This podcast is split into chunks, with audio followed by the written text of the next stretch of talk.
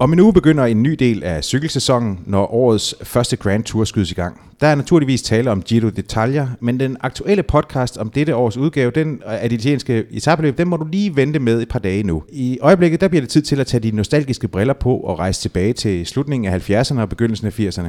Velkommen ombord i tidsmaskinen, der føres af mig, Jakob Stalin, med Lars B. Jørgensen som sideordnet styrmand. Også velkommen til dig. Mange tak. Og guide på rejsen tilbage i tiden, det er Per Bagsager, der kørte Giroen øh, fire gange tilbage i slutningen af 70'erne og begyndelsen af 80'erne. Du nåede også en Vuelta og en tur. Stor velkommen til dig, Per. Tak.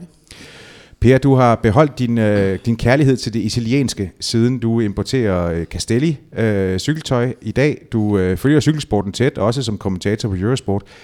Fortæl os lige, hvorfor blev det lige Italien, der ramte dig dengang? Den første sådan alvorlig øh, forelskelse i italiensk cykelsport, den, øh, den øh, fik jeg, da jeg var i, øh, i Nørrebro Bio og se Jørgen Lets øh, Stjernerne og Vandbærerne. Den kom i 74 eller sådan noget? Den stil, ja, jo, den, øh, filmen var i 74, og løbet var jo 73 udgaven. Den var jeg derinde og se sammen med min øh, gode ven Ole Redsted, som jeg jo kørte øh, på juniorlandsholdet sammen med. Og øh, den var, det, var, det var for mig, det var den, den, den store jordrystelse, det var at se den film, og se øh, hele øh, miljøet omkring øh, Sion, og, og øh, altså alting, det var, det var øh, altså, øh, smukt og lirens, så altså alt det der, man som, øh, som dreng havde drømt om. Jeg har jo altid været en, øh, øh, fra jeg startede der, al, faktisk allerede inden jeg startede selv med at køre, det gjorde jeg da 11 år, øh, interesserede jeg mig for professionel cykelsport, og, og øh, øh, der var en, en kiosk i Roskilde, hvor jeg, øh, som jeg fik til at bestille øh, øh, udenlandske cykelblade, og som jeg købte for mine øh, penge, jeg tjente som mælkedreng. Og øh, det var ikke noget, der fandtes i danske kiosker, i hvert fald ikke på landet eller i provinsbyerne dengang, muligvis på hovedbanegården, men, øh, men øh, jeg fik øh, den her kiosk til at tage, tage to øh, franske magasiner hjem, som jeg så øh, Øh, tog bussen op og, og hentede, øh, når, de, når de kom der hver måned, og, øh, og fulgte med i, øh, i øh, øh, ja, ikke bare øh, Giro d'Italia, men, men i professionel cykelsport i det hele taget. Og, øh, og, og, og fandt jo også der øh, min helte, som, som jeg så jo genså i, øh, i Jørgen Lets film. Altså, og I skal tænke på den gang, der var der jo ikke noget, der hed cykelløb i fjernsynet. Jeg tror, jeg havde set et eller andet. Et enkelt VM havde der vist været øh, nogle dårligere billeder fra, men, men ellers var der jo kun øh, det, som øh, især Jørgen Barholm skrev i BT, og så, og så de udenlandske magasiner. Og nogle grønne, sort-hvide billeder, øh, ja. ofte som akkompagnement, ikke? Jo. Øh, men det blev der jo så også, der blev også sat farver på i, i Jørgen Lets film, ikke? Der kom farver på, og der kom jo også øh, bevægelse på, altså Øh, jeg havde på det tidspunkt, altså jeg var jo som alle andre øh, drenge, der havde interesseret for cykelløb, jeg var en kæmpe fan af Eddie Merckx. Og øh, jeg havde kun set øh, stille billeder, altså døde billeder af ham, ikke? Øh, og så lige pludselig se den der karakteristiske øh, rytmiske huggen der, han havde, når han, når han trådte igennem. Det var jo sådan en helt ny øh, dimension at få til billedet klart. af ham. Men det er jo også, man kan sige, det er også en tid øh, og et, øh, en verdensopfattelse, som er enormt præget af, af mystik øh, og, og gådefuldhed, netop fordi den er så uoplyst også på mange måder. Øh, på en god måde, synes jeg. Øh, altså fordi, at øh, i dag så er alt eksploderet i alle ender og kanter, men i og med, at der var så mange uoplyste hjørner, jamen så åbner det jo for nogle øh, altså, fantasiens spillerum. Ikke? Myter fik lov til at leve. Og myter, fik, og myter får lov at opstå og leve, kan man sige, i, i, i længere tid. Øh, også ens egen, øh, øh, hvad skal man sige, øh, vildfarelser eller, eller fantasier. Bestemt, altså det, var, det var en vigtig del af det øh, dengang, og øh, Øh, øh, altså for mig, øh, som altid sådan har været lidt, øh, hvad skal vi sige, lidt af en drømmer og også lidt, øh, altså en romantiker, øh, betød det utrolig meget, at det der, øh, øh alt mystikken og, og alt det, der kun anedes, hvor man så selv kunne fantasere sig videre til, til øh, alle mulige ting om de her rytter, om, om løbende, og om hvordan, hvordan det må var at køre i de her bjerge, og, og alle de ting der. Øh, det, det er helt klart, at, at uoplystheden, den bidrog jo til at bevare den, øh, altså den romantiske forestilling. Mm. Men det var jo også, fordi den måde cykelløb blev, øh, den måde cykelløb blev, øh, hvad skal man sige, transmitteret på, var jo faktisk ofte via en mundtlig overlevering. Det var ofte via radioreportager, fordi der ikke var tv-udstyr. Det al, al den der teknik og logistik øh, fandtes simpelthen ikke sådan op igennem øh, 50'erne og 60'erne, så derfor så var de, øh, de, de ting, man hørte om cykelløb, var, var ofte mundtlige overleveringer, og det var jo øh, stærkt øh, farvede, ofte meget subjektive, ofte meget maleriske og kulørte reportager, der, skulle, der selvfølgelig skulle fastholde lytteren. Det var ikke, det var ikke bare, øh, ja, øh, øh, øh at Dorni har 23 sekunders forspring ned til feltet nu, eller, eller, eller den slags ting. Altså, det var, det var en stor øh, og, og himmelvælvende palet. Ja, det var det, og øh, altså på det, det tidspunkt, jeg øh, talte om lige før, der havde jeg jo ikke engang nogensinde hørt en, en, en øh, radioreportage, en transmission, om, der dækkede et cykelløb. Nej, det var mest de latinske lande. Der, det var, der var de latinske lande, og jeg kan huske, at første gang, jeg nogensinde hørte en øh, radioreportage, det var i 1976, hvor... Øh, jeg har været 19 år og var i Frankrig i øh, sommerferien, fordi jeg ville øh, simpelthen ned og se øh, et par etaper i turen, og så kørte jeg afsted der med cyklen bag i, og, og, og øh, kørte jo op og ned af, af Galibier og Alpe d'Huez og alle de der historiske stigninger, og så var jeg nede og se etappen der på Puy de og, øh, og jeg kan huske, da jeg kørte øh, deroppe i... Øh, jeg kørt ind i Frankrig deroppe ved, ved Trier og deroppe ved, øh, ved hjørnet der ved Luxembourg. At, at der var de i alberne, og, og der fik jeg så fat i en kanal, hvor, hvor der var transmission. Øh, og det var på fransk. Altså, jeg har jo ikke lært fransk, men, men de der cykelblade øh, og en ordbog havde jeg gjort, at jeg forstod cykelfransk. Altså jeg havde lært mig at læse artikler øh, om cykelløb øh, med, med, med de hjemlige studier der, så jeg forstod sådan nogenlunde... Øh, øh, hvad, det, hvad der var, der blev transmitteret. Det var, altså, det gjorde voldsomt indtryk på mig at høre. Øh, altså, det var jo nærmest som at sidde midt i feltet, synes jeg, på mm. det tidspunkt. Mm. Men, men Per, øh, der i 76, det, det er jo så ret kort tid før, at du faktisk øh, får kontrakt. Der, der sker noget i 77, er det ikke rigtigt?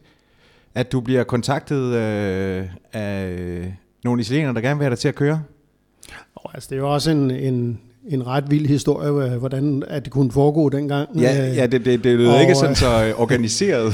men... Altså, jeg havde været der i 76, øh, inden øh, øh, pilgrimsfærden til turen der, havde jeg jo været med øh, Jørgen Markusen, øh, som, som havde kørt nogle sæsoner for en øh, øh, italiensk øh, amatørklub i Como, og så var han så lige øh, flyttet fra Como til, til, ikke flyttet, men kørt en del af sæsonen. Øh, han skiftede fra Como til øh, SC Lucchese i Luca, og det var jo så også starten på hele det her øh, eventyr med alle danskerne, til, øh, der, der nu øh, gennem tiderne har, er kommet dernede og, og, og stadigvæk gør det. Øh, og det var jo øh, den legendariske Ciclopoli, altså cykelbutikken dernede på Piazza Santa Maria i Luca, som øh, stod for den klub, og, og der havde Jørgen så kørt en sæson, og øh, og så havde han så set, at jeg havde kørt stærkt i øh, bjerge som junior, og, og, og han var jo den eneste dansker, der sådan var rigtig god i bjerge. Og så synes han, at, at Italien, det var lige mig, og så inviterede han mig med der i foråret 76, hvor vi kørte nogle løb, og øh, øh, det havde vi meget succes med. Han vandt en klassiker, og, og jeg kom på podiet af alle de løb, jeg kørte. Og øh, der var jo kun øh, 19, 19 år og så øh, tog vi hjem og kørte sæsonen herhjemme og kørte nogle etabløb i udlandet og på landsholdet. Og så næste øh, vinter kørte jeg seksdagsløb nede i Antwerpen med øh, Hans Henrik Ørsted som marker, amatør, øh, seksdagsløb. Og så midt under en jagt, jagt der kom øh, øh, legenden Charles Wilken, som var øh, folk øh, fra min tid husker ham øh, tydeligt. Han var øh, en øh, sådan cykelleder, der, der især beskæftigede sig med Belgien, arrangerede ture til Belgien med, så fik han nogle startpenge og fik nogle rytter med, og så havde han en lille business kørende der og, og så videre. Men han var altså hernede til seksdagsløbet, og så midt under teamjagten, jeg tror det var tredje aften, så ville han have, at jeg skulle komme ned ad banen, altså mens der var teamjagt. og det ville jeg jo ikke, fordi uh, jeg kørte jo der med Ørsted, og vi, vi lå jo, jeg kan ikke huske, hvad vi lå, men vi lå vel sådan i top 3 eller noget der. Og uh, da jagten så var slut, så kom man så farne hen og, og næsten hæv mig af cyklen og, og sagde, at jeg skulle udgå, jeg skulle til Italien. Jeg sagde, jeg, skal, jeg ikke ud, jeg kører cykelløb her. Og så kom øh, øh, ham der, den sportslige leder af, af, af Anverbens Sportspalads der, og siger, hvad, hvad sker der? Øh, han, han, han udgår, han skal til Italien, han skal være professionel, siger Charles så. Og jeg, jeg var fuldstændig rundt på gulvet. Jeg stod der øh, og, og, og, og bade i sved og i, øh, i silketrøje og, og uldbukser. og, og det endte altså med, at jeg, at jeg blev taget ud af løbet, fordi altså, hvis der er noget, en belgier forstår, så er det jo, at, øh, at det er vigtigt at blive professionel. Øh, øh især professionel cykelrytter. så, så det endte med, at Charles kørte mig til, til øh, ikke engang til lufthavnen, men til stationen i Bruxelles. Og så blev jeg sat på tog til Milano, og, og, og øh, så øh, kørte det hele natten der, og så skiftede jeg tog, og så kørte jeg til Gardasøen til Desenzano, hvor Jørgen Markusen, som jo også i mellemtiden var blevet professionel. Han kørte for et hold, der hed øh, Viborg, med øh, Franco Bitossi som kaptajn. Og øh, de var i træningslejr ved, ved Desenzano i øh, Garda. Og, og, og der havde, var det så arrangeret, at jeg skulle komme til, og så kørte Jørgen mig til øh, Holts præsentation i Vicenza med det her nye hold, som jeg skulle køre for, der hed Celle, Royal, med Marino Basso som øh, eks-verdensmesteren der som mm. holdkaptajn. Og, og det vil sige, at... Øh, så det var der, du mødte dem første gang? Ja, der mødte jeg dem første gang, og der skrev jeg kontrakt, at, og det var altså sådan noget... Øh, øh, 16 timer efter, jeg sad og kørte teamjagt i, øh, i amatørseksersløb op i og du, op var, i og, du, og du var virkelig ikke særlig gammel, altså? Nej, jeg var 20 år. Ja. Det er jo, øh, hvad, du nå, nå, altså det, det er jo ret surrealistisk øh, koldbøtte, altså at være ude for, sådan i den alder, tænker jeg. Ja, hvad, mine forældre fik også et chok, for de vidste jo ikke, at, øh, at jeg var taget derned. du måtte ringe hjem og sige, nu skal I høre. ja, jeg er flyttet. Sig mig lige, hvad, hvad, øh, hvad, hvad gav sådan en kontrakt øh, dengang? 20 år gammel, øh, ubeskrevet blad fra Danmark? Jamen, det var, altså, dengang, det var jo fuldstændig latterligt i, i de år der. Det var jo... Øh, jeg, kan, jeg kan faktisk ikke huske, hvad kontrakten var, men jeg tænker, at det har været 6-7.000 kroner om måneden eller sådan noget. Ja. Altså, men det var jo øh, ikke bare, fordi man var 20 år fra Danmark. Det var sådan øh, meget almindeligt for, øh, for, for sådan, altså hjælperytter, ikke? Ja. Selv, selv, selv de store navne fik jo ikke... Øh, altså set med nutidens øjne var det jo også øh, tåbelige beløb, man øh, fik for det. Men, øh, men, men altså, det var sgu ikke noget, jeg tænkte over. Det var, det var passionen, der drev værket. Og så fik du jo så chancen for at komme til, for, til, til Giroen. Ja. Øh, og til Italien. Og til Italien, ja. ja. Øh, levede det så op til forventningerne, til drømmene, til de romantiske forestillinger om, hvordan, hvad, hvad Giroen den var? Eller er? Ja, det... Det, det, det må være at blive kastet for, for, øh, for løverne, altså. Det, det var at blive, jeg, jeg udgik også af den, øh, af den Giro, øh, øh, nedslidt og, og færdig. Altså, det var for hård kost til, jeg var ikke klar til det simpelthen. Altså, etapperne var også, de var lange dengang, ikke? Og øh, det, det var for mange dage, for mange timer til, at, øh, til, til, til det, jeg var klædt på til. Altså, jeg, jeg kom jo lige fra nærmest lige fra juniorklassen. Men øh, jo, men jeg synes, at øh, altså oplevelsen og, og miljøet, altså de forestillinger, jeg havde gjort mig, de, øh, de, de, de, de blev opfyldt. Alting var som... som øh, så, så det var ikke at blive flået ud af magien fra biografens, nej, nej, altså nej, det, det var biografens det ikke. magiske mørke? Nej, og så. det var det ikke. Det var det ikke. Og øh, det er ikke ret længe siden, jeg skrev et forord til en bog om øh, Giro d'Italia, hvor jeg netop, øh, da jeg skulle skrive det, så jeg øh, prøvede at tænke på, hvordan jeg oplevede de der ting dengang. Og jeg, og jeg oplevede netop, som jeg skrev der i det der forord, at hvordan, hvad det var, der betog mig sådan med den der Jørgen Let-film, det var, at alting, landskabet var smukkere, cyklerne var smukkere, øh, pigerne ja. på torvet var smukkere, altså alting var, var et, et eventyr og glansbillede.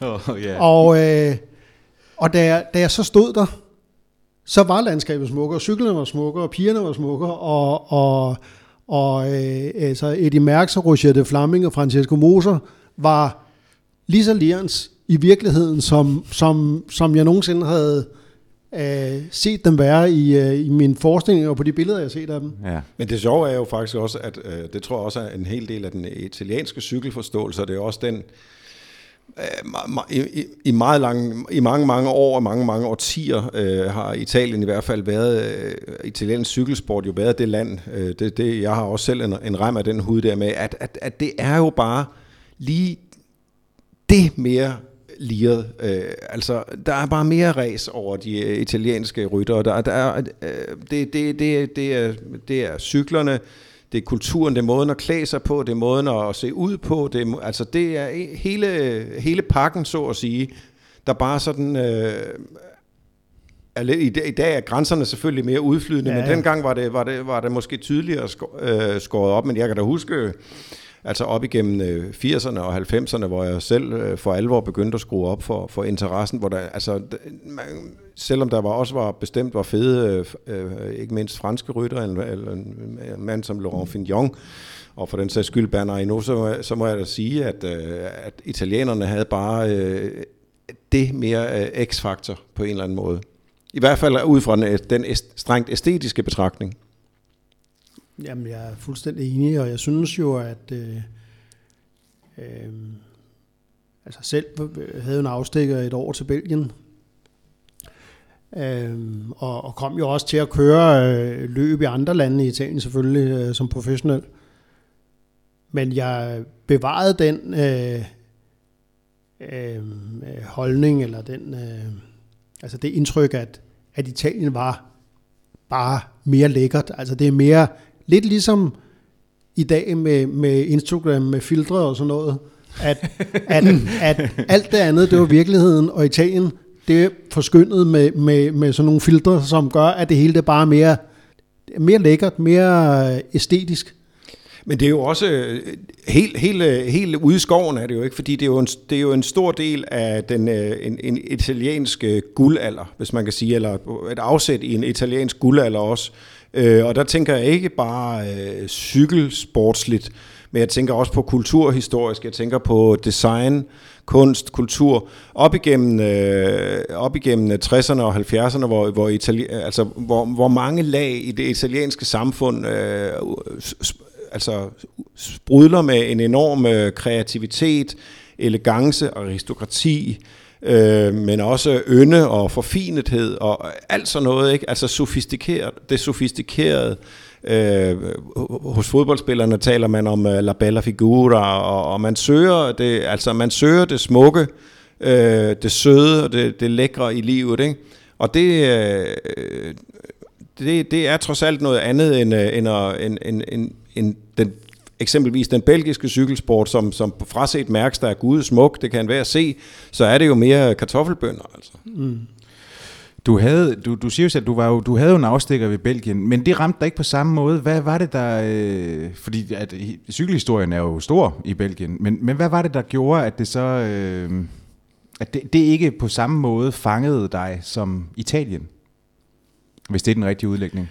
Øh, den er delvis rigtig. Altså, jeg vil ikke sige, at Belgien ikke fangede mig, fordi øh, Belgiens cykelhistorie og Belgiernes cykelforståelse, øh, øh, vil jeg sige, man kan jo ikke lade være at være fanget af den, hvis man ellers øh, beskæftiger sig med cykling. Selvfølgelig er, er man det. Det er bare på en anden måde, altså, fordi det er jo, som Lars siger, det er jo kartoffelbønder. Og øh, øh, skønheden er der jo ikke. Øh, altså, man kan sige, der er en skønhed i, i, øh, i løbenes anatomi og i, i, i, i historien, Men, men der er jo ikke nogen æstetik øh, i, i, i belgisk cykling, som der er i italiensk cykling. Men jeg vil sige, at min oplevelse med de mange år, jeg har beskæftiget mig med, med, med den her sport, der vil jeg alligevel sige, at, at Belgien og Italien, de har en vigtig ting til fælles. Og det er, at det er de to lande, hvor, hvor den fuldstændig menige mand, der ikke selv har kørt cykelløb, eller, eller, eller har sønner, der gør det, og, og, og, og, og koner for den sags skyld, de forstår cykling, de ja. forstår, hvad det går ud på, og altså væsentligt mere end mange af dem, der tror, de er eksperter herhjemme. og øh, øh, lige sådan med, øh, hvad, hvad en cykelrytters behov er. Mm. Altså det der med i Belgien, man kunne, øh, der var et eller andet, øh, man kom ud til et kærmesløb i, i Sottegem, eller et eller andet sted ude i en pløremark i, i Vestflandern, og, og man bare sådan kan parkere, gå ind og banke på en villa, og spørge, om man må klæde om her. Mm. Og, og det må man gerne. Og så, øh, altså, jeg har da tit været ude for, at, at det var øh, husets master bedroom, der blev stillet til rådighed, til man kunne øh, klæde om der, køre ud til løbet, og så når man kom tilbage og havde kørt sin 1.500 km øh, kærmes i, øh, i slagregn og 15 sekundmeter, så havde øh, mutter, hun havde lige øh, bagt en kage i mellemtiden der, fordi at, øh, det tænkte hun, det trængte man nok til efter sådan et hårdt cykelløb. og, øh, og det er jo, det er jo verdensklasse og sådan noget. Og øh, Italien, altså hvis... Øh, øh, nu der på... Øh, vi boede øh, på et meget... Øh, i cykelkredse berømt, øh, hvad kan man kalde det, pensionat, hotel, der hedder Meleggi nede i Luca. Og når, øh, når Max og jeg, vi gik til, øh, over til, til købmanden og skulle købe lidt ind der, så, så selvom der stod en kø af, af koner, der også skulle handle, så sagde de, lad cykelrytterne komme frem. Det er ikke godt for cykelrytter at stå op. Altså, det ved sådan en almindelig kone nede i Luca, eller, eller i hele Italien. De ved sådan nogle ting. Mm. At cykelrytter, det skal ikke stå op. Og så fik man lov at komme frem der, og så øh, betalte vi og, og, øh, og, og gik hjem. Og det betyder, at det ville være fuldstændig utænkeligt andre steder jo. Ja, øh, det er rigtigt. Øh, du, du, har jo, du har jo kørt for forskellige kaptajner i, øh, i, øh, i Giroen. Øh, den første, det var, det, som du lige nævnte, det var Basso. Han var lidt en, øh, en speciel øh, karakter. Er det ikke øh, korrekt at, at fremstille det sådan? Og han var en, jeg vil skærpe den til at sige, en, en vanskelig karakter. han, var, han var en mand, der var meget svær at gøre tilpas, altså et kæmpe ego øh, som man jo ofte ser hos øh, de der allerbedste sprintere. Det er jo sådan en, en særlig... Der findes selvfølgelig undtagelser, men, men man, vi har set det tit i historien, at, at de der rigtig altså allerbedste sprinter, der, der er virkelig meget øh, ego og meget testosteron. Og, øh, og han var bare øh, altså, ond i sulet, når ikke det gik hans vej, øh, og, og gjorde det til et helvede at være på holdet, og, og øh, det var jo sådan i alle mulige sammenhæng. Det var også, hvis vi bare sad øh, på hotellet i det tabløb og spiste, og så der kom noget mad ind, han ikke lige synes var, var ok, hvis ikke bøffen var den kvalitet, han forventede, eller stik, som han ville have det, så kunne han jo finde på at bare tage tallerkenen og kylde ned i gulvet og sådan nogle ting der, og, og råbe og skrige og, og lave scener. Det var ikke særlig behageligt. Nej, Øh, men, øh, men, men var det sådan... Jamen, var det karakteristisk for kaptajner, at der var en, altså et meget stærkt sådan hierarki om, om, om en kaptajn på et hold, eller hvordan? Ja, det var det. Ja, også meget mere end i dag? Meget mere end i dag. Hvordan, altså, hvordan kom det til udtryk? Jo, men altså det kom jo til udtryk øh, øh, ved, at, at, at, at han var jo var udnævnt til kaptajn. Altså, der var jo en, der var kaptajn på, på et hold. Altså, Barso var det på vores hold, og øh, Francesco Moser var det på Sanson, og Felice Gimonte var det på Bianchi og så videre. Der, der var ikke nogen, der var i tvivl om. Og, og der lå det jo ikke i nogen kort, at, at man også godt selv kunne prøve at, at vinde et cykelløb. Selvfølgelig skete der, der kom nogle udbud afsted, hvor, hvor ikke kaptajnerne var, og, og, og så øh, øh, var der en, der var hjælperytter som vandt, men, men men, men den, den måde at opbygge øh, hierarkiet på, øh, er jo også en del af forklaringen på, at, at, øh, at der dengang var ryttere, der vandt øh, 40-50 løb om året. Mm. Øh, fordi der, der, der, der var jo ikke andre fra, fra det pågældende hold, der vandt. Nej. Efter den her oplevelse med, øh, med Basso, så, øh, så skifter du jo øh, du skifter hold. Øh, de kontrakter, der bliver lavet, er det, øh, hvor, hvor, langt, hvor langt strakte de sig? Øh, var det altid for en sæson, eller øh, nærmest kortere end en sæson? Nej, jeg har aldrig været med til kortere en sæson, men øh, altså jeg har været med til et, øh, et i 78, der, der kom til Belgien. Faktisk at starte for, for et, et hold, som så vi ikke endte med at køre for, eller det var kun mig, der, der var jeg ikke sammen med Max. Øh, øh, altså Jørgen Markusen, øh, til dem, der ikke lige kender hans kildnavn. Hmm, ja. Men øh, jeg startede for et hold, der hed Sobbers Søvs. Og øh, det gik øh, simpelthen Rabundus allerede inden øh, Milano Sanremo. Ja, det var tidligt. Det var tidligt på sæsonen. Og så var det, at, øh, at Max han, øh, kørte jo for Avia, som også var i Belgien. Og så fik han mig så over der på, på, øh, på, på, på det hold, og så kørte sæsonen færdig der. Men, men øh, altså et års kontrakt var meget normalt, øh, hvis ikke man var øh, kaptajn. Altså jeg tror nok, at, at Moser han måske havde to og tre års kontrakter med Sanson på det tidspunkt. Mm.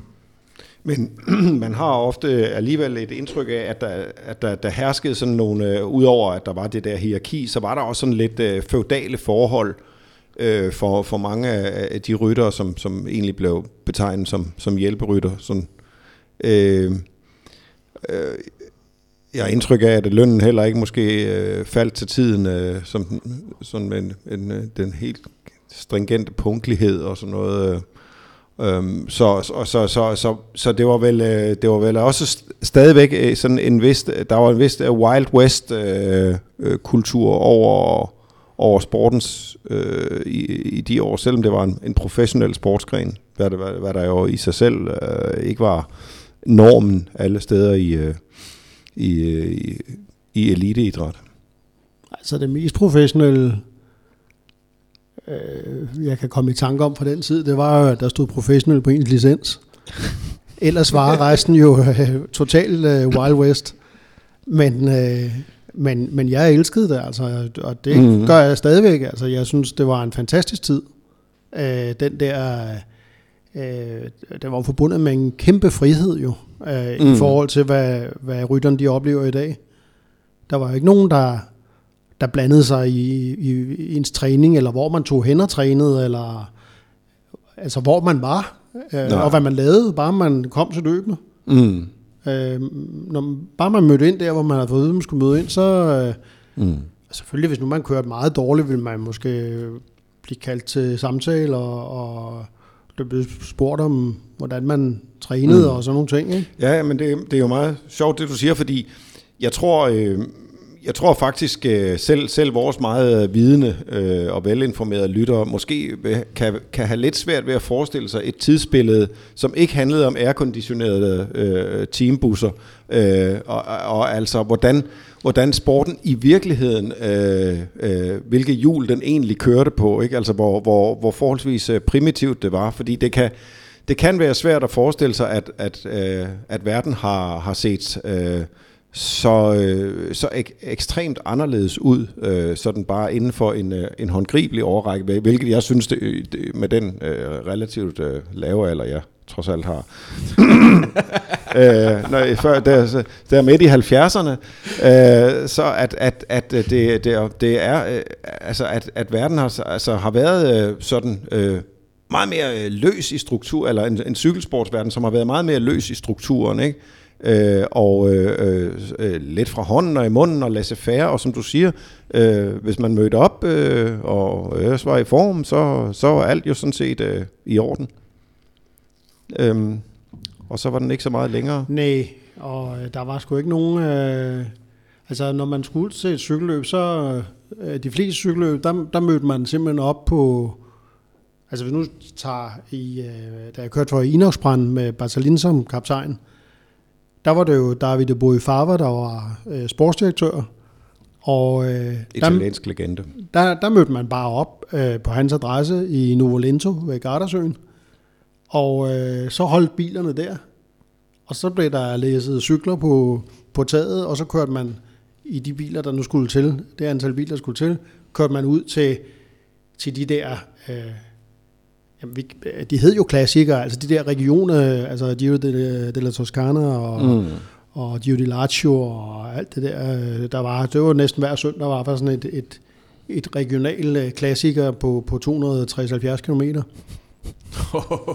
og, øh, og altså, der kørte man fandme, altså et af Italiens aller hårdeste løb dengang var Trofeo Martiotti nede i, øh, i Pescara. Mm. Der kørte man jo fra Nuvolento til Pescara i bil i august måned, i, og der var ikke, der måtte man, der var ikke aircondition i bilen, og man må ikke engang rulle vinduerne ned, eller for, øh, åbne øh, for luft øh, Dyserne. dyserne, fordi så var der nogen, der ville få ondt i halsen og blive syge, så man sad der, man sad der i, øh, altså, der var jo fandme, hvad er der, 700, Ja, jeg skulle lige 750 til at km det, ja. dernede, ikke? Øh, i sådan en hede der, og igennem Appenninerne, og, og, og øh, jamen, det var bare afsted lørdag morgen, ikke? så var man fremme over middag, fik øh, lidt øh, prosciutto og en risotto, og så ud og gøre ben, og øh, ja, så var det bare vedløb næste dag, Ja, og så hjem igen. Ja, fordi i dag, er, i dag øh, øh,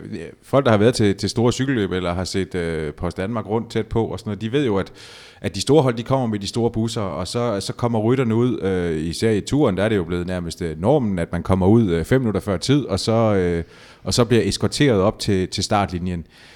Hvordan- Dengang, den, undskyld, jeg skal bare lige sige, ja. dengang der har det jo været med øh, en parasol ude foran bilen, og et par klapstole, og... Øh, Jeg har sgu aldrig set hverken klapstol eller parasol. Jeg tænker på, øh, jeg tænker på, øh, øh, nu, nu, der har jo været, der har jo været øh, professionelle ryttere ude øh, før jer, for eksempel øh, Måns Frey og Leif Mortensen, men I må næsten have følt jer, I må alligevel have følt jer en smule som øh, pionerer og opdagelsesrejsende. Øh, der er Max, Det gjorde vi. der er Jørgen Markusen. Det gjorde vi. Altså, nu, altså vi, vi var jo, vil jeg sige, øh, heldige øh, øh, at, at, at have hinanden. Altså, altså, altså vi var så, vi kom så godt ud af det med hinanden, og, og øh, altså det blev jo også hængt ved. Altså vi taler jo stadigvæk sammen flere gange om ugen. Og øh, altså, det, er jo- det er jo et held, og når man kun er to, at man så også er to, der, der finder så godt ud af det sammen, Mm. og at vi også formået at få den mingeleret sådan, så vi også øh, de fleste årene kørt på det samme hold. Øh, de fleste af de år, jeg kørte med, fordi uh, Max kørte jo til langt op i, jeg tror han var 37, da han stoppede. Ikke? Så han kørte jo øh, væsentligt flere år. Men øh, vi var øh, følte os som øh, pionerer og, og en slags øh, opdagelsesrejsende, og det var en, altså, den del af det var noget, vi satte meget pris på. Det kunne, vi kunne godt lide det der øh, øh, vagabundliv, Mm. og, og det der øh, også, at det var så, så frit, at man kunne gøre, hvad man ville. Altså, det var ikke, fordi vi, vi trænede, øh, passede skam vores træning, og, og kunne godt lide at træne, og træne hårdt og alt det der, men, men, men det, at man selv valgte, om man drejede til højre eller venstre, om man kørte syv eller fem halv time, og hvad man spiste bagefter, og man ikke skulle indrapportere noget, det var noget, der vi godt kunne lide. Man kan vel også sige, at alternativet til den tilværelse havde været, at I, I var blevet kleinsmed eller, eller revisorassistent øh, hjemme i Danmark, og så, og så ellers skulle træne for at holde jer kørende i A-klassen, ikke? Jo. Og altså, vi, vi var begge to øh, øh, sådan lidt eventyr i, i bund og grund, og, og begge to øh, var vi lige begejstrede for Italien, så jeg vil sige, der var ikke så meget betænkt sig på, øh, selvom det var ikke skortet på advarsler hjemmefra.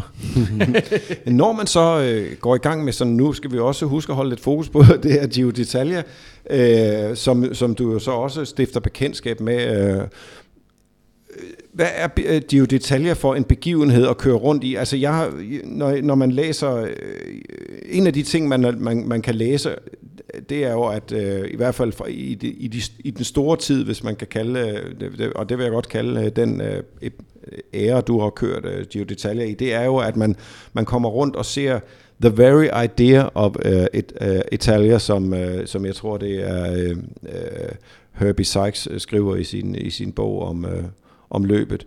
Altså det er, uh, at man får foldet Italien ud sådan i, sin, uh, i, i alle sine uh, farver. Ja, ja hvad er dit spørgsmål? Ja, men altså, hvad, hvordan, hvordan, oplever du, har, hvordan oplevede du øh, at, at køre øh, Giro d'Italia? Hvordan, hvordan, det, må, det har også været en måde at få set Italien på, øh, og få foldet Italien ud, kan man sige. Ja. Fra det, nord til syd og omvendt. Det var det. Øhm, men som jeg husker det, var det ikke, i hvert fald ikke øh, fra starten, var det ikke en ting, jeg fokuserede særlig meget på. Altså jeg gik øh, voldsomt meget op i det der med, at, øh, at nu, nu sad jeg i det der felt med de der rytter, som jeg kun havde læst om i bladene i alle de der år. Ikke? Og, og jeg sad og studerede øh, øh, alle mulige øh, detaljer ved dem, og, øh, altså helt ned til du ved, hvilke styrpropper de havde i, og hen og undersøge før start, hvor lange pedaler om Roger de Flaming havde på, og alt sådan noget der, ikke? Så, så jeg var meget optaget af, af, af alt det der, øh, der omgav også, øh, øh, hvordan cyklerne så ud, og servicebilerne, og de der sportsdirektører, man havde, havde læst om, og sådan nogle ting. Så, så jeg vil sige, at i hvert fald i det første år, der var det min, min, øh, jeg var fuldt beskæftiget med mig og, og, og suge til mig alt det, der sådan skete inde i, i karavanen. En slags øh, cykelantropolog. Ja, det var jeg, og, og, og det har tit slået mig, efter jeg holdt op med at køre, i hvor høj grad jeg faktisk, jeg, jeg, men jeg, faktisk både over ved at sige, spildt tiden med at, at være en slags øh, øh, observatør nærmest. Ja. Altså, Øh, det, det har slået mig øh, mange gange, efter jeg holdt op, at, at tit var jeg mere med for at have første parket, end jeg var med for at, at, at, at sådan udrette noget resultatmæssigt. og øh, det er jo faktisk ret vildt at, at, at, at nå til den erkendelse, men, øh, men, men der var meget af den vinkel i det. Jeg kunne rigtig godt tænke mig at høre om 81-udgaven af Giro d'Italia. Ja. Fordi der kører du jo for, øh, for Batalin, øh, som jo vinder øh, løbet. Øh, fortæl os om den oplevelse. Ja, det var, en, det var en stor oplevelse, og det var den jo især, fordi han jo lige havde vundet Vueltaen. Øh, dengang kørte ja, der man jo Vueltaen ja. lige før Sion, og, og, og lige det år der, der øh, var vi sluttet i Madrid øh, med Batalin som som vinder i Vueltaen øh, søndag aften. Og øh, så var der noget galt med vores fly hjem til Milano, så, og vi kom ikke hjem før øh, ventede i lufthavnen øh, næsten altså halv natten og var hjemme øh, klokken 6 mand om morgenen eller sådan noget. Og, klok, og, og om onsdagen var der prolog i Trieste til Giron. det lyder jo vanvittigt. Ja, det var hård kost. Så... Øh, og den, den Shio der, øh, altså, jeg ved, jeg ved ikke, faktisk øh, ved jeg ikke, om, om Bartalin selv troede, at han også kunne vinde den, men, men det var ikke noget, øh, jeg i hvert fald øh, i, i, i det første 14 dage i løbet øh, tænkte over, at, at, at det kunne lade sig gøre igen, når vi lige... Og, og dengang var holdene jo, de var små holdene, så, så de fleste rytterne havde jo kørt begge løb. Mm. Så, så, øh, altså, hvor, mange, hvor mange rytter var I til start for hvert hold? I, 10, 10 øh, mand. 10 mand. Mm. Og i dag vil det jo være sådan, at man vil sige, jamen, hvis, selvom en kaptajn øh, har klassen til at vinde to Grand Tours, så skal i hvert fald have friske heste øh, med til start, ikke? Og øh, det havde han, altså der, jeg tror, der var et par stykker, der var skiftet ud, ellers var vi det samme hold i begge løb. Øh, og, øh, og vi, vi øh, arbejdede faktisk heller ikke særlig meget i den Giro. Altså vi... Øh, Batalin sad i første øh, gruppe øh, hele tiden, øh, og tabte ikke aldrig tid, men, men vi var ikke på nogen større opgaver før, øh, ja, i hvert fald i, øh, jeg tror vi var over midten af løbet, inden vi, vi overhovedet begyndte sådan at skulle sætte os op og køre udbrud ind og alle sådan ting der. Så, øh, så, så det var godt øh, for os at, at, at, at ikke blive slidt på øh, i, i den første del af løbet. Hvad var din opgave? Jamen, min opgave, det var sådan... Øh, altså, hvis jeg ellers var godt kørende, var jeg jo ret god til at køre opad, så, så, så det kunne være sådan noget med at, at, at trække på nogle af de bjerge, der ikke var finalbjerget. Øh, og, og selvfølgelig sådan almindelig... Øh, øh, køre med rundt, hvis der, hvis der skulle øh, hentes et udbrud, øh, for eksempel. Og øh, øh, jeg hente flasker og, og alt sådan noget der. Øh, det var vi jo ligesom mange på samme niveau øh, om, at, om at gøre. Og så var der lidt, der altid lidt forskel på hold. Der er nogle af, af der bliver brugt i, i dalene og på det flade, og så gemmer man måske lige øh, altså Max og, og vi havde en, der hed Lordo. Øh, og, og til dels mig, som som, som mere var der i øh, stigningerne. Men, øh, men, men hvad bliver så afgørende? Hvornår, hvornår er det så, at Bertalini han slår, slår til? Bertalini han slår til øh, tredje eller fjerde sidste dag på øh, op til øh, Furcia-passet, øh, som ligger op lidt øst for Bolzano øh, nordøst, øh, meget stejl øh, stigning. Der kører han, der kører han væk. Øh, fra de, kører fra de andre favoritter, vinder etappen og tager trøjen. Og der mangler der kun dagen efter øh, etappen op til Tretime Lavaredo. Og så en sprinteretappe og som en øh, 30 km enkeltstart fra Suave til Verona. Så der har været fjerde, fjerde sidste dag.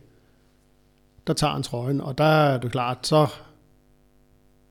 er der jo øh, ingen diskussion. Altså så, så ved vi, at nu, den her, den skal vi vinde. Øh, men, men, men det lå tæt. Altså, der var meget få sekunder mellem øh, Bartalin og, og Tommy Prim fra Bianchi og, og Saroni. Øh, så, og, og Bartalin var jo ikke nogen enkeltstartsekspert, i hvert fald ikke når det var flade enkeltstarter, så, så der var ikke noget... Øh, altså, vi, vi troede måske ikke sådan... Øh, vi synes ikke, odds var i hans favør i hvert fald. Fordi øh, han tog ikke ret meget tid på Trecime Lavaredo. Der øh, øh, kørte vi offensivt ind til Lavaredo, og så... Øh, lod han to svejser køre væk, øh, fordi øh, der var tidsbonus også på, øh, på bjergene. Så lod han Fuchs og, og Bert Brøg kører væk, øh, og, og blev med de andre favoritter, øh, og, og var ikke sådan i stand til at tilføje dem noget øh, nævnværdigt. Altså, jeg tror, jeg var nogle få sekunder. Øh, men så øh, kørte han jo sit livs enkeltstart. Altså, han havde vundet bjergenkeltstarter, men kørte til livs flade enkeltstart der på sidste etape, og vandt med, jeg tror det var 30 sekunder, øh, noget af det stil. Hvor, hvor, jeg, jeg kan slet ikke forstå, hvordan det sådan fysisk var muligt at, at, at køre, øh, hvad der så svarer til et, et seks ugers etabeløb. Altså med så kort en pause mellem de to.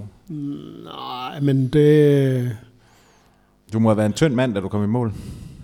Ja, det var jeg. Øh, jeg plejede at veje, øh, veje 67 kilo. Øh, sådan det var min normalvægt, og jeg vejede 62, da jeg var færdig med Vueltaen. men, øh, men når man kører, øh, for mit eget vedkommende i hvert fald, der var der også mange øh, sådan op- og ned-perioder i, øh, i øh, øh, både Vuelta og Giro. Altså jeg kørte rigtig godt i, i starten af Vueltaen, og, og øh, sad med fremme på alle øh, bjergetapper, og så havde jeg så en uge, hvor jeg var altså helt vildt i krise og tænkte på at udgå, og så dårlige ben havde jeg. Og så, så kom jeg mig til allersidst i løbet igen, altså blev bedre igen øh, i den sidste del af løbet. Og i, i øh, Sioen var jeg faktisk meget godt kørende øh, hele tiden, undtagen lige to-tre dage, da der manglede en uge. Hvor at, øh, der var en etape op til, øh, hvor vi kørte over en meget stejl stigning ved øh, Bergamo, der hedder, øh, øh, hvad hedder den, øh, San Fermo, hvor jeg sad i første gruppe, øh, sammen med, hvor Max også sad, og alle favoritterne med, med øh, Mos og Ronnie og alle de der. Og så øh, var nedkørslen var så stejl, så, så når vi bremsede, så smeltede fældingen, og så vendte øh, ringene rundt. Og så måtte vi af og skifte hjul, og Max og jeg havde en lang jagt sammen. Altså det var os begge to, der var samtidig vi skifte Jeg havde en lang jagt øh, igennem en dal, hvor vi så kom op til første gruppe igen. Øh, ligesom vi skal op til et skisportsted, øh, der hedder Borno. Og der, øh, der gik jeg Renault i alle farver. Øh, altså lige da vi ramte stigningen. Og øh, da der manglede 800 meter, stod jeg af og ville udgå af løbet. Jeg kunne ikke mere. Altså, jeg kunne se målstregen, men jeg var, jeg, jeg var, jeg kunne ikke dreje pedalen rundt. Kom servicevognene, de, de øh, læste mig op på, øh, på cyklen igen og skubbede mig, og på en eller anden måde kom jeg i mål. Og øh, da jeg så kom hjem på hotellet, så jeg tabt øh, 3,5 kilo på den etape, og lå med øh, øh saltvandsdrop hele natten. Og, og næste morgen, der var der en, øh, en ny dolomitetap, hvor man skulle starte op af Passo Vivione. Altså man startede sådan lige op ad den, så, så man kunne bare løfte op i sadlen og så dreje gearet helt ind i, i det mindste der til starten.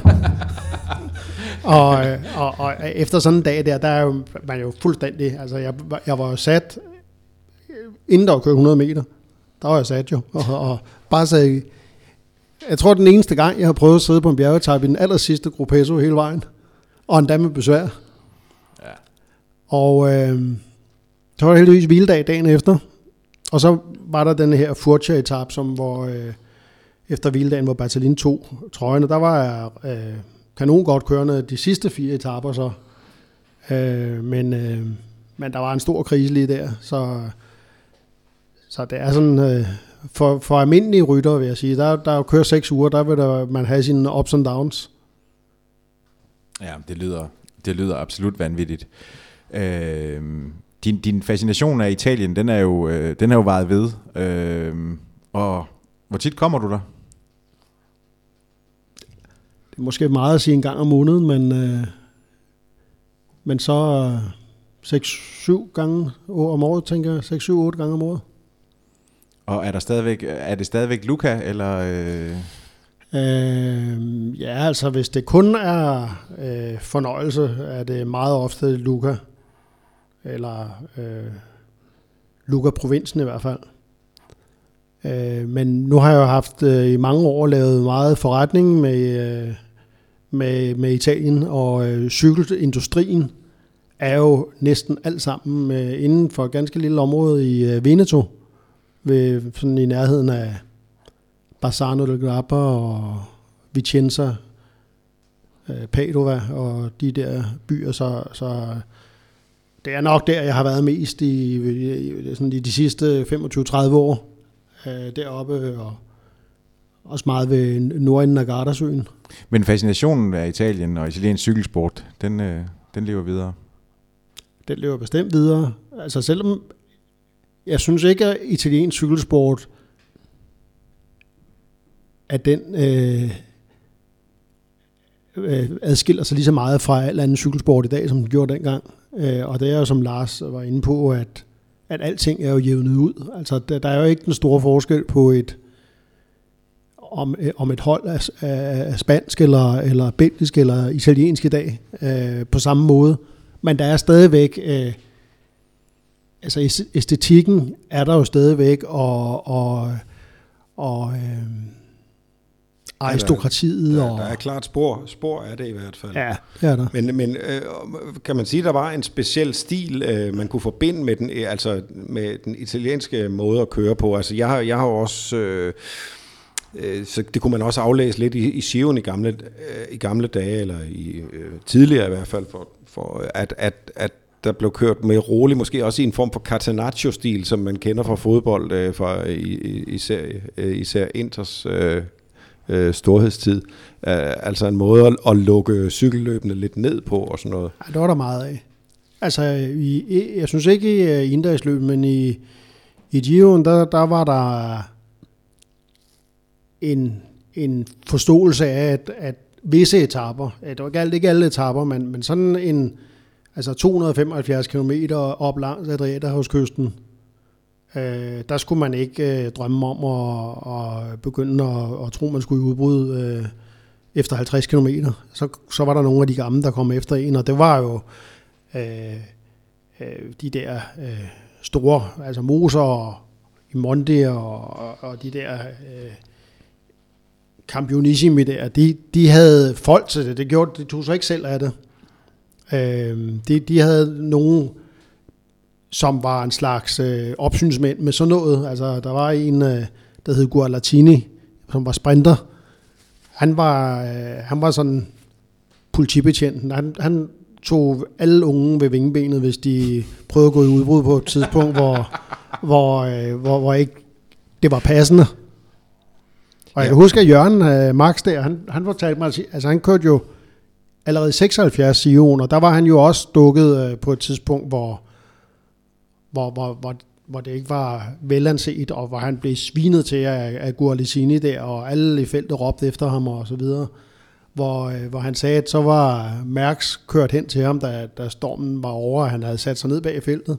Så var Eddie Mærks kommet hen til ham og sagt, du, det der, det skal du bare skide på. Altså man, man bliver kun en øh, rigtig cykelrytter af angreb. Bliv ved med det. Ja, men det er jo, øh, det er jo også meget en, en sjov lille øh, anekdote, fordi en anden ting, som også der har været en, en voldsom understrøm igennem historien i, i Sion, er, er at øh, en, en stærk farvet italienske patriotisme, øh, ikke bare fra publikum, men, men også fra arrangørside, kan man sige. Og det, det har jo nogle gange tenderet til det anløbende, kan man sige. Jeg har også læst... Øh, øh, altså øh, historiske bulletiner taler om det som det, de, de urene hænders løb, ikke?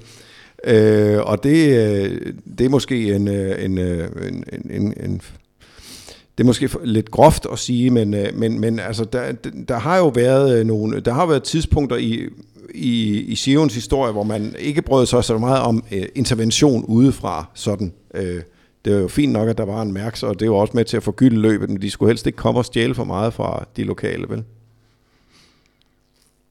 Altså, der, der er jo nok en, en eller har været en, en, en snært derhenad, men, men, men den opfattelse, der også er af Italien og italienere, som sådan nogle nepotister, øh, forstærker jo også opfattelsen af, at, altså jeg synes, jeg synes ikke, at det er lige så slemt, som nogen gør det til. Altså, for eksempel den der med, at, at Moser, han blev blæst øh, i mål af en helikopter, øh, der, da han vandt foran Fignon, ikke? Ja. Den, den, I, var det 74? Øh, det var i, øh, nej, det var i, i 84. Nej, det var 84. Det var, han havde Sorry, sat undskyld. teamrekord, ja, ikke? Ja. Øhm, det, den, den, den er jo langt ude, og, og, øh, og især hvis man kender ruten fra Suave til Verona, hvor, hvor man kører meget af vejen i sådan en allé, hvor, hvor du har træer på begge sider. Ikke? Altså, det er også ligesom, så bliver det også gjort øh, værre end det er. Mm. Hvor, hvor jeg vil sige, at, øh, at, at det nok mere sådan er øh, Tordiani jo, som var øh, direktør for løbet der under Mosers tid, at han han designede nok en rute, sådan så det var muligt for Moser at vinde. Ikke? Men, men jeg kan jo heller ikke øh, øh, godtage den holdning, at, at, ligesom at, at, at, at, at Moser nærmest er båret igennem. Altså, det er jo en mand, der er verdens mest, tredje mest vindende cykelrytter i historien. Og det, det bliver man jo ikke, hvis man, hvis man ikke kan træde. Altså alt det der øh, med sådan at at, at han har fået foræret det hele. Det, det synes jeg er noget plader, men, men, men sådan set, jeg ved ikke om det er, om der er noget øh, sådan forkert i at, og, øh, designe en rute, sådan så man kan få den mest spændende kamp ud af det, fordi Moser var jo ekstremt populær. Han nærmest afgud jo i Italien på det tidspunkt. Og øh, det betød jo meget for løbet, at han kunne være inde i det, og, og, og, og lige meget hvordan man vender og drejer. Nu har jeg jo været med i nogle af de der øh, Giri, som, hvor, hvor det var i spil det der. Altså, det er jo stadigvæk et meget hårdt løb. Der har aldrig været en, en, en flad Italien rundt. Det, Selvom ja, nogen det er, også, det er også svært at, la- at, at lave den ruteføring med det land. Helt vildt svært. Øh, ved I hvad, kære venner? Øh, vi, vi nærmer os en time, øh, så, øh, og, og, og vi, skal jo, øh, vi skal jo lige have øh, lidt, lidt tilbage af stemmebåndet, fordi øh, vi skal også nå at snakke den, øh, den aktuelle Giro 2017. Det bliver ikke den her udsendelse, men det bliver en udsendelse, der følger efter. Øh, så derfor så vil jeg bare sige tak til, til Lars B. Jørgensen for at have været med den her gang. Selv tak. En, øh, en stor tak til, til dig, Per Bagsager, for at, øh, at fortælle historier fra de gode gamle dage. Øh, vi glæder os også til at høre dit, uh, dit take på, øh, på 2017-udgaven, men i hvert fald tak for den her omgang. Selv tak. Og naturligvis så går den sidste og største tak til dig, kære lytter, for at have lyttet med.